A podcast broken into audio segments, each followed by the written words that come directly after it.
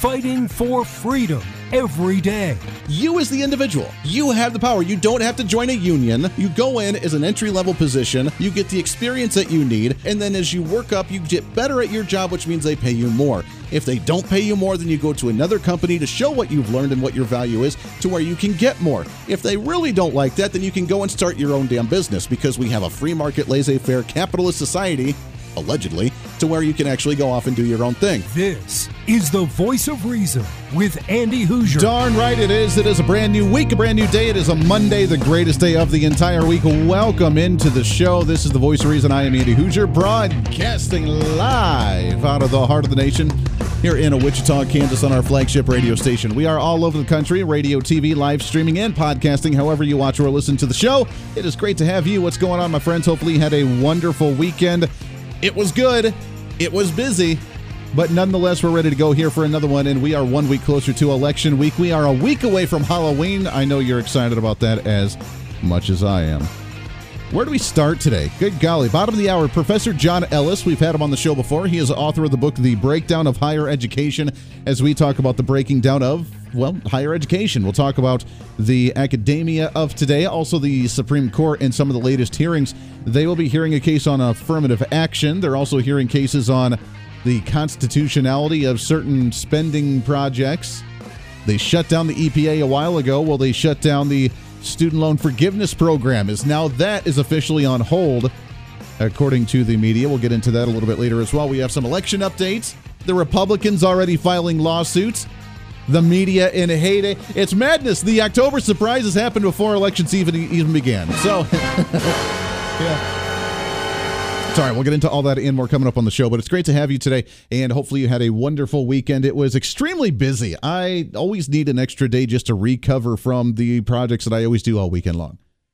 I little voice of reason was excited. She again wanted to play Minecraft. I didn't get a chance to play Minecraft this weekend, but that's okay because I was doing other things. She enjoyed it though. She got to go to a friend's house, and uh, Mrs. Voice of Reason and A finally got to go out and have a little bit of a, a, date night. So that was nice. I don't remember the last time we got to do that. Doesn't happen very often, and it was for a, a particular reason, but it was fun nonetheless. So it was great to get out and about and then get some stuff done at the Hooser Media Network studios.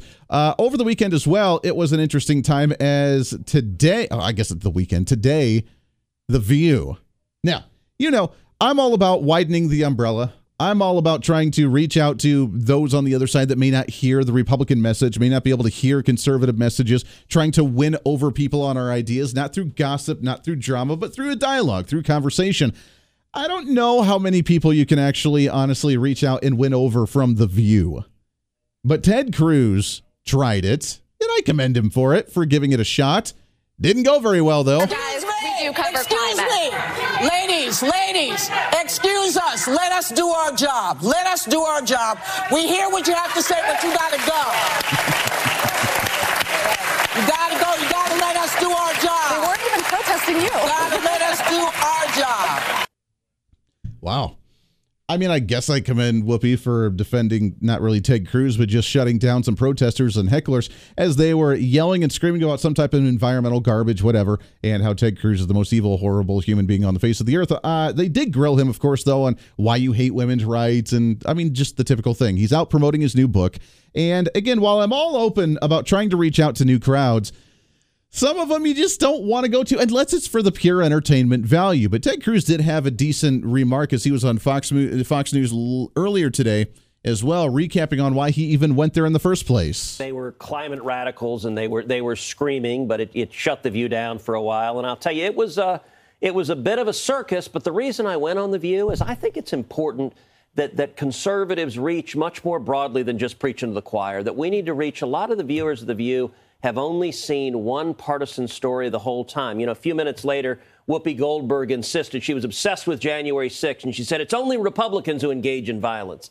And I couldn't help but laugh. I said, Did you miss an entire year of Antifa riots all over the country, firebombing cities? And Whoopi insists, I, I don't know what you're talking about. What, what? Of course. Of course not. They don't know what they're talking about. And you don't go there to try and win anybody over. You go there to poke the bear and have a little fun and see what the response is because it's the pure entertainment value.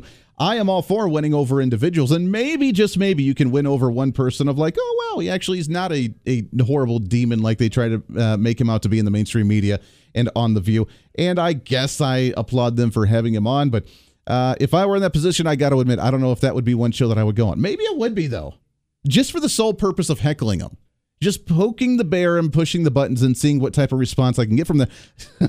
I don't know. I don't know why I would want to go onto the view, but I commend him for that one. Republicans are out there a lot trying to win over crowds, trying to get you amped up for election time, which is good news with us out there. Ronna McDaniel is doing a massive bus tour and traveling all over the country. Ted Cruz is part of that, a 17 or 18 state tour right now, trying to get Republicans united and excited. I just before I got on this program, I was a guest on Armed American Radio with the great Mark Walters, great personal friend, and we talked about the early voter turnout.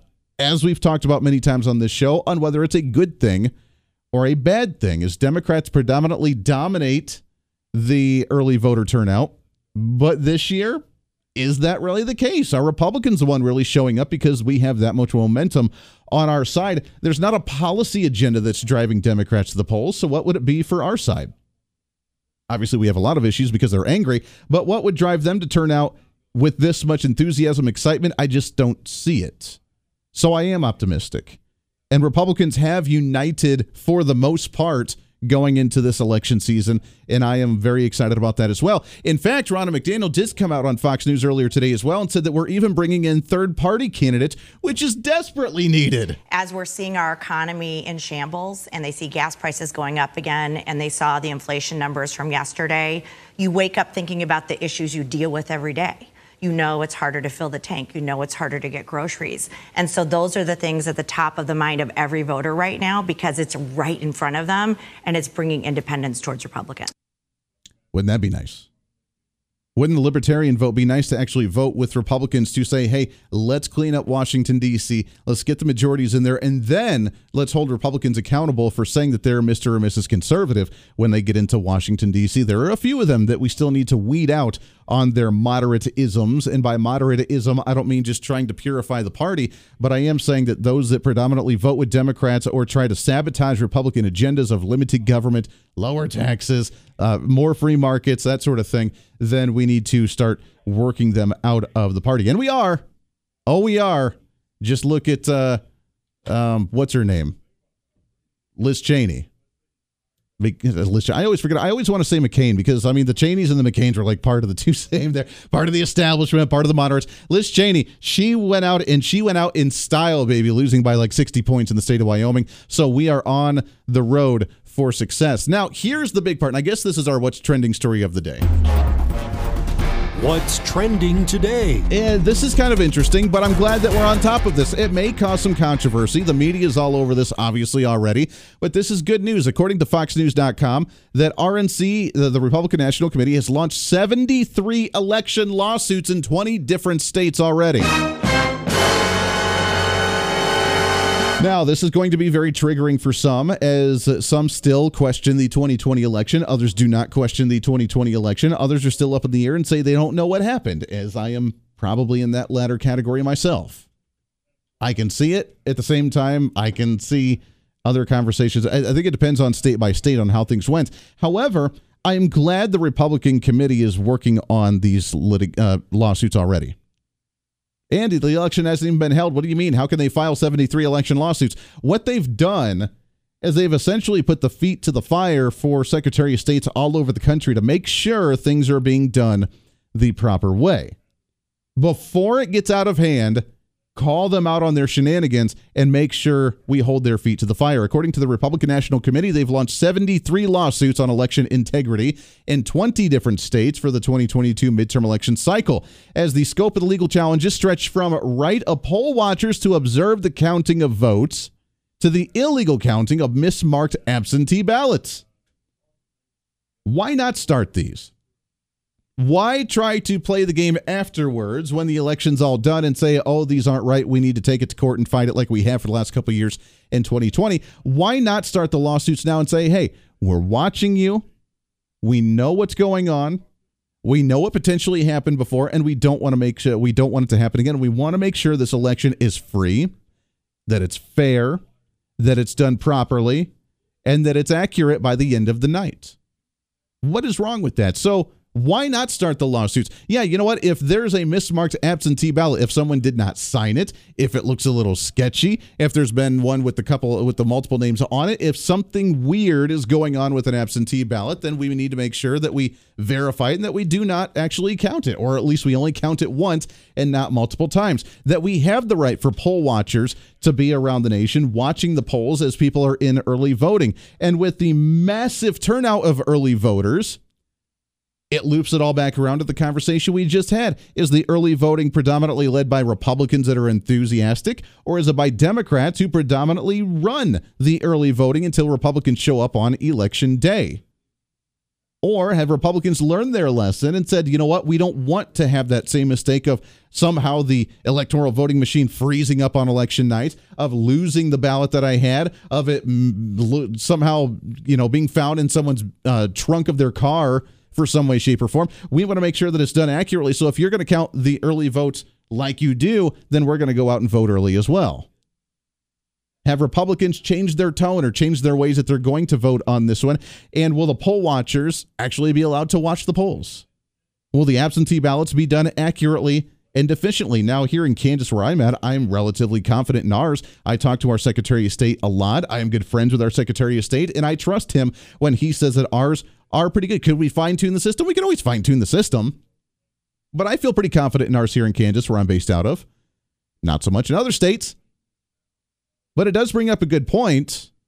The state of Georgia, for example, the state of Florida, for example, the states with massive early voter turnout, with record voter turnout, both in the 2020 election and already in the election that we're seeing here for 2022.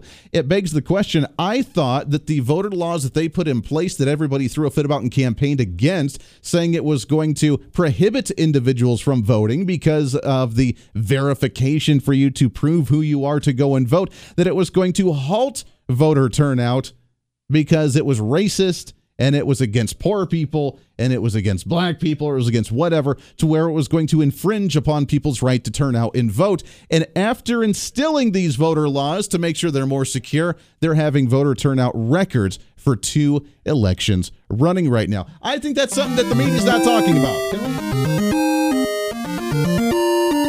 Can we at least admit that for some way? And then Republicans putting these lawsuits in place already, they're not pursuing them yet, but they're throwing them into the court system saying, We're watching you, we're aware of you, we know what's going on. We're allowed to have poll watchers even for early voting. So if you want to actually be a poll watcher in your area, then all the power to you and go and do it. And if you want to watch the mismarked absentee ballots and verify and be part of that system, do it. If you want to be part of the system to make sure it's done properly, be a part of that system. Don't complain about it at the end of the day. Don't whine about it afterwards. Be part of the solution and be part of those watchers. Be the ones that are verifying the system to make sure that it's done with integrity, with integrity, and make sure that it's done fairly and equally for everyone. Then, regardless of whether it comes out on our side or not, we can at least accept it. And we can appreciate the system that's in place for us to have a representative form of government. Right now, a lot of people don't feel that's the case. So let's do something about it. And with record voter turnout, that's either a really good sign or a really bad sign. But the RNC, they're on it and they're watching.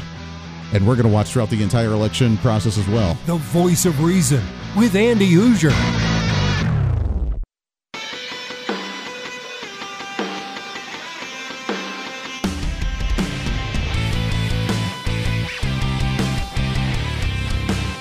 Bring some reason into your day. This is the voice of reason with Andy Hooser. Darn right, it is 24 minutes past the hour. Radio, TV, live streaming, and podcasting. I want to do something, and since we don't take phone calls on this program because we have multiple radio stations that just aired at different times, I don't want to try and open up the phone lines and only get calls from one particular area. So I want you to email me, Hooser Media Network at gmail.com and let me know your thoughts from your community around the country, wherever you're listening to the show. Hooser Media Network, H O O S E R, media network at gmail.com. Have you voted early? Do you know people that have voted early? And what is the mindset in your community? Because I don't want to be just in the echo chamber. I don't want to be just hearing from Republican side of the aisle saying, "Oh yeah, things are great. We're going to have this tsunami. We're going to have 40 seats in the Republican side on the House and 10 seats in the Senate."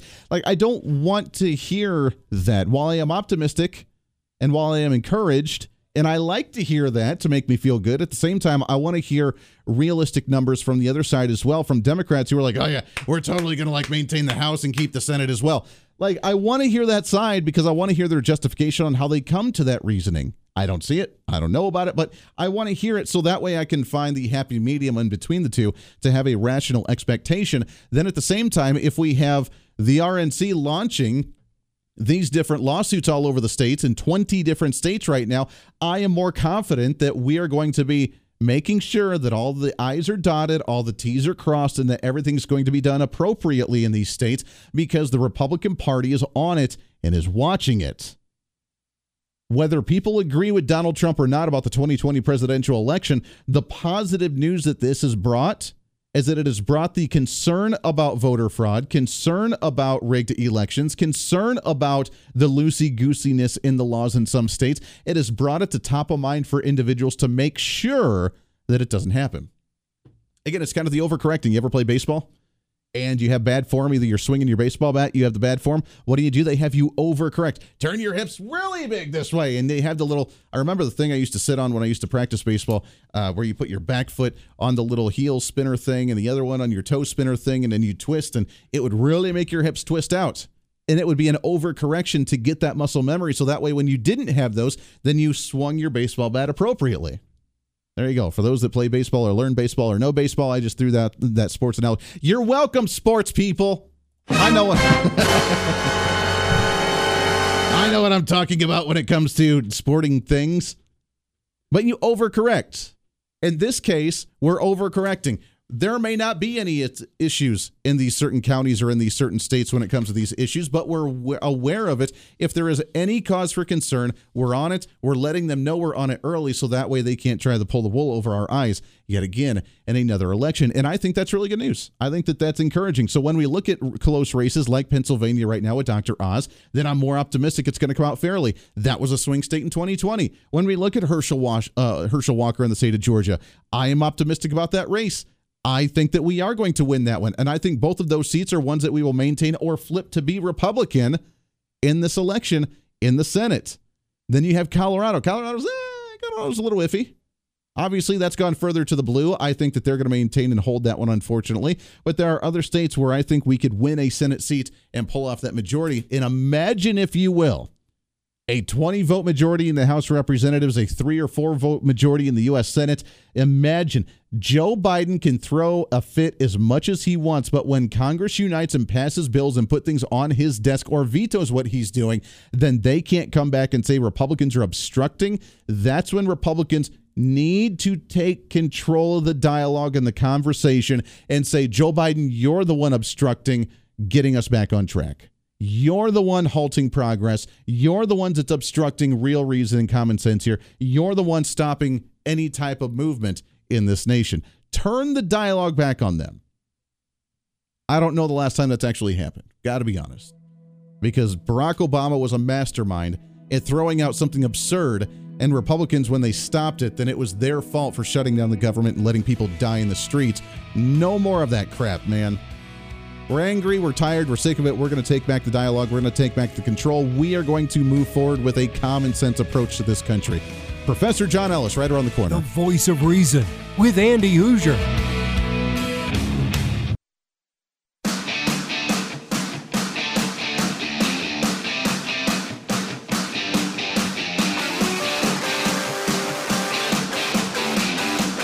When Reason Meets Radio. You're listening to the voice of reason with Andy Hooser. Hey, moving through a Monday, it is the fastest hour of radio on, well, radio. Covered a lot of ground. I know we've been covering election stuff a lot, so we may be beating a dead horse here. I get it. I'm, I'm sure my voters, hey, Andy, it's election season. We get it. We're going to go and vote. Yes, we need to vote Republican or Democrat or whatever side you may be on. We get the point, Andy, but I'm telling you, you got to remind people sometimes. Me, I got to be told 20 or 30 times. At least that's what my wife tells me. Is that is that right? If she tells me enough times and finally I'll do it, and they'll be like, honey, I was totally planning on doing it the whole time. All right, let's get into what's trending for the stories today. What do you say? What's trending today? There is a lot to get to, obviously, as the uh, U.S. Supreme Court wrapped up the Lair hearings in June, which obviously caused a lot of controversy, not just with the reversal of Roe v. Wade, but also with some other issues as well, going after the EPA, saying they're not allowed to fund certain projects through the fourth branch of bureaucratic garbage, saying that they can spend trillions of dollars of our taxpayer money. But coming up now, now that they're in their new session, there's a lot of cases as well what does that mean for the country? What does that mean for higher education? What does that mean for the brainwashing of young adults nowadays? Really happy to have back on the program. He is author of the book, The Breakdown of Higher Education. He is a professor emeritus of many different studies, University of California, and other places as well. Excited to have on the program Professor John Ellis. John, how are you, my friend? Uh, fine, thanks. And thanks for having me on. Yeah, it is great to have you back on the program. I enjoyed the conversation last time that we had you on. It is encouraging, I think, to me that we're discussing Supreme Court issues because that's usually not something that makes the headlines, unless, of course, it's the reversal of Roe v. Wade and everybody's going to die in the streets kind of thing. But at least people maybe are starting to pay attention to some of the cases they're hearing now, aren't they? I think so. And you may be seeing a reversal of uh, racial preferences in higher education coming up. We can't be sure but I think it's likely the Supreme Court is going to at last say absolutely not to uh, racial quotas, racial preferences, and it's going to say basically that each individual applying for a place at a college is going to be treated on his or her own merits, mm-hmm. regardless of anything else. Now, that'll be a wonderful thing if it happens. Yeah, that is a wonderful thing if it happens. It's if it happens, and I, you're right. I mean, I guess if it's going to, this Supreme Court now would be the ones to do this, but the other side would lose their minds because they've been fighting for this argument for a very long time. Yeah, well, especially you see because it really opens the door for the radical left to have its people come in. I mean, every time you see uh, a, a not very well qualified to a professorship, uh, that uh, someone that wouldn't know it on merit, you can bet that it's a radical leftist. And that is, in fact, how the radical left has increased its size on the campuses in about the last 30, 40 years. And that has had disastrous results because uh, it's it's driven higher education away from debate, knowledge, and in the direction of radical politics. So at the moment, the universities, our universities, our great universities, they deal more in radical politics than they do in knowledge. Sure. Yeah. Last time we had you on, we talked a lot about the professors on how they have hijacked it and the ratio of uh, radical progressive versus conservative uh, professors at these universities. But this affirmative action issue really did marginalize a lot as well. And one case that they just try to ignore, they put the blinders on when they discuss the issue, is the Asian community, to where they overwhelmingly could do very well in college and get more of their students in college.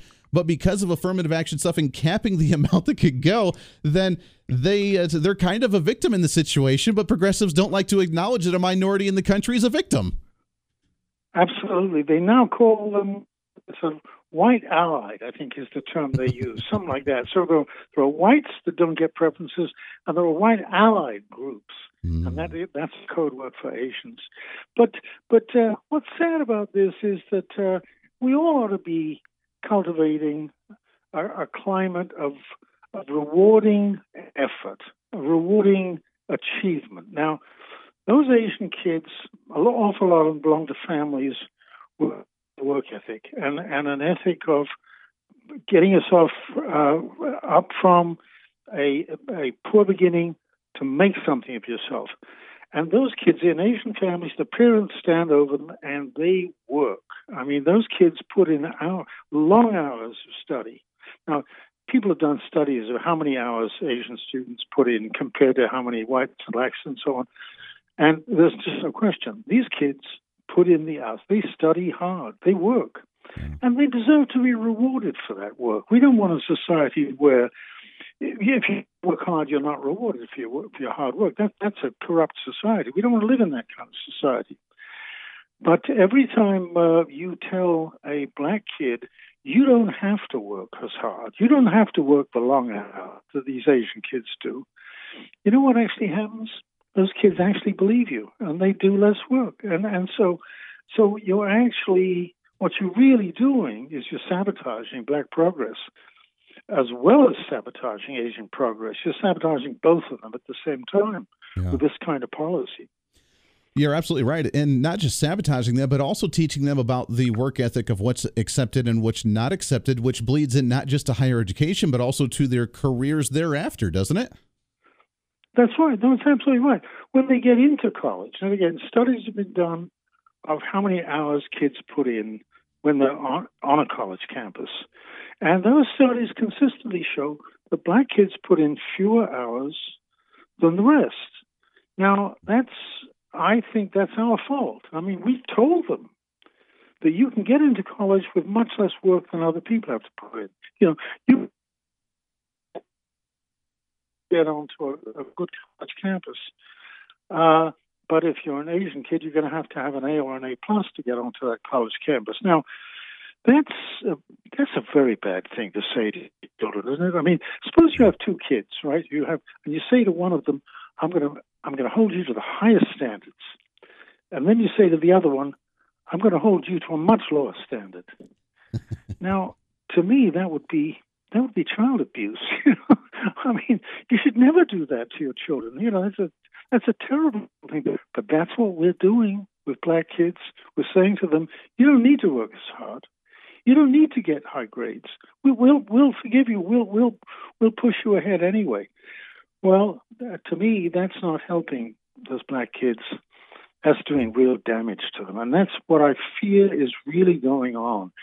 I mean, I think we can be, we can certainly feel very sorry for the Asian kid who puts in a lot of hours and then is told, too bad, we have a quota for Asian kids. So I certainly feel sorry for them. But personally, I feel even more sorry for the black kids mm. whose progress is sabotaged by people giving them the message that. Yeah. Amen to that. I mean, yeah, we're holding one with a really high standard, the other one with not so much of a high standard, but then yet, you know what? We're going to have an equal outcome at the end of the day, which is what their goal is. We're talking with John Ellis, author of the book The Breakdown of yep. Higher Education. Let's tie in student loan forgiveness to this as well. Now that we're trying to forgive student loan $10,000, $20,000 from the Biden administration, I know it's being held up in court right now and being discussed, but if something like this goes through, then we talk about getting rid of tuition for the two year community colleges and that sort of stuff, eventually just making college free. Would that make the situation better or worse, in your opinion? Well, much worse because uh, you've then got uh, colleges with no incentive to make their programs good. I mean, in other words, if there's a price to be paid for a kid to get into a college, then that kid is going to say, is it worth it? Now, the, the you know professors don't want that because then the kids you know won't feel any sense of responsibility for what they've paid. So, so in other words, the professors can can can teach radical politics instead of preparing them for a career, but the kids haven't paid anything for it anyway. So, so the basically a subsidy. in other words, what we're really doing with free college is we are paying huge subsidies to a radical left ideology that's destructive, mm. that hates our country. Uh, we are we're actually subsidizing that that that uh, kind of uh, ideology sure. if we have free college. So I'm dead against that. I mean, I think we should be we should be doing the other way around. We should be saying to colleges, you should be um, you should cut your costs by cutting out the diversity bureaucracy. All those, all those. I mean, we should probably tell them that they should cut their administrations in half overnight. Then they can lower the cost of tuition that way. Yeah. Uh, but but telling telling colleges that we'll give them unlimited public funds to make make them free for everybody that's the wrong way to go. That encourages irresponsibility on, on the part of professors. Yeah. Amen to that. We got just about a minute left here, John, before we have to let you go. Moving forward, though, with this increase in interest in maybe trade schools or other alternatives rather than just the university, do you think that's going to be our saving grace here to start holding universities accountable for their bias and their agenda? Well, I think it's going to be a very good thing to do. I mean, I, I think uh, trade schools are critical things. People look down on them because they're about careers. I don't. I, I mean, in fact, uh, there are plenty of uh,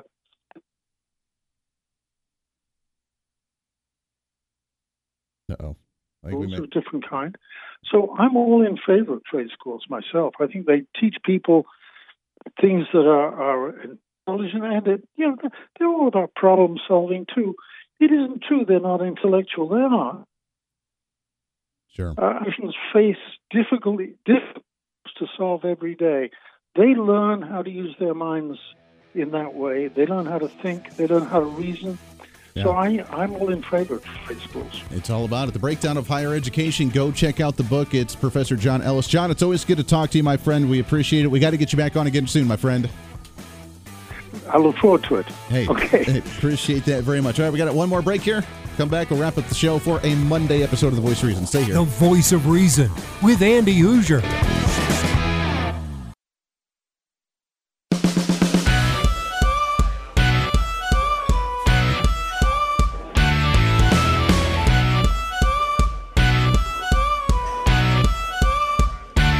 Fighting for freedom every day. The voice of reason with Andy Hooser. There it is. Welcome back into the program. Wrap it up today for a Monday on The Voice of Reason here. The greatest day of the entire week. Thanks again to Dr. John Ellis coming on the show. It was a it was sad that we didn't have the best phone connection there, so I had to let him go early. I wanted to try and carry him on because he had some great content. We will definitely get him back on the show because we love chatting with him. Great uh, information as we talk about the breakdown of higher education is his book. Go and check that out. And the breakdown of just education in general, the common sense in the world, common sense, reason, and rationale, which is what we try to promote here on our program, which is why it's time for us to kind of lose a little bit at as we go into the Biden basement. Let's go into the Biden basement. So, as we talk about the student loan forgiveness program, some may have been aware that this has been challenged in court. The first time it got shot down, they did not accept the case. Now, a new federal judge has come out and accepted it to hear it, and therefore is freezing the student loan forgiveness program, which has taken applications of what they say near 20 million borrowers in this nation. And they were going to start dispersing funds out and forgiving these loans by mid November. Now, what that means for the future of the program, we don't know because after the first judge did not want to pick up the case, they appealed, and the six Republican states, including right here in Kansas, where I'm based out of, our Attorney General, who's running for governor, and he will get in, by the way, because I may I may have to play if I have the time tomorrow. I may play Donald Trump sent a video endorsing Derek Schmidt. Hilarious video. It was fantastic. I mean, as Donald says, it's great, it's huge, it's bigly. So I'll, I may play that on the show tomorrow just for uh, kicks and giggles there. But uh, while we talk about the student loan forgiveness program, what the future of it may hold, Joe Biden has again lost his mind understanding what's really going on. So either this is him not recognizing reality right now again, or this is to brainwash people to think that it's already done, and Republicans trying to obstruct it is nothing more than haters trying to hate on people getting free stuff. The other piece, what we're trying to do is, you probably are aware, I've just signed a law that's being challenged by my Republican colleagues. The same people who got PPP loans during the for up to close to, in some cases up to five six hundred thousand dollars. They have no problem with that. The individuals in Congress got those, but um, what we've provided for is, if you went to school, if you qualify for a Pell Grant, you qualify for two thousand. I mean, excuse me, uh, you, you qualify for twenty thousand dollars in debt forgiveness. Secondly, if you don't have one of those loans, you just get ten thousand written off. It's passed. I got it passed by a vote or two, and it's in effect. And already, a total of I think it's now 13 million people have applied for that service. It's passed. It's already done. It passed by one or two vote majority. Is that what he said? Let's go back there for a second. Is that what he said? That's by the way, hat tip to Fox News on that one. In effect, and already, a total of I think it's now. Hold on, let's go back a little bit further. Let's see. Yes. How many people voted on this, Joe Biden? Get 10,000 written off. It's passed. I got it passed by a vote or two, and it's in effect. it passed by a vote or two, and it's in effect. Now, it's not the case. In fact, it was passed by the Department of Education and then sent as, as an executive order into the Biden administration. Congress had nothing to do with it, which is the literal legal challenge of this saying that Congress did not have the congressional authority as the power of the purse to approve trillions of dollars, or what was it, 200 to 300 billion dollars to be sent into forgiving individual student loans across the nation. So, no, it was not passed, which means either Joe Biden again is a loon and completely forgot about the process on how this was done, or, or, Let's go into the Biden basement.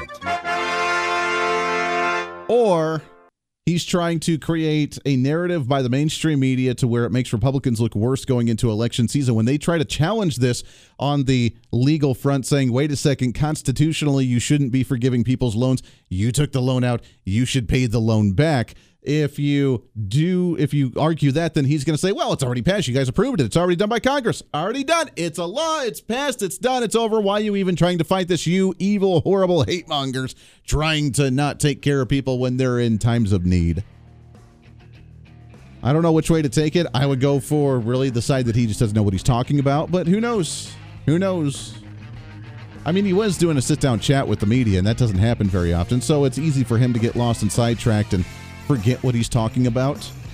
Nonetheless, maybe he's trying to create that narrative. Either way, it's going to come back on evil Republicans for trying to stop helping individuals with the student loan forgiveness. We'll see what the lawsuit has in store as it continues to move forward and potentially freeze that student loan forgiveness. That does it for us today. We have a laundry list of things to get to this week, so make sure to stay tuned in all week long. Until then, be your own voice of reason. It's time for you to speak up, speak out, speak loud, speak proud, speak the truth, and always speak some reason. This is the voice of reason. I'm Andy Hooser. We'll see you on the radio.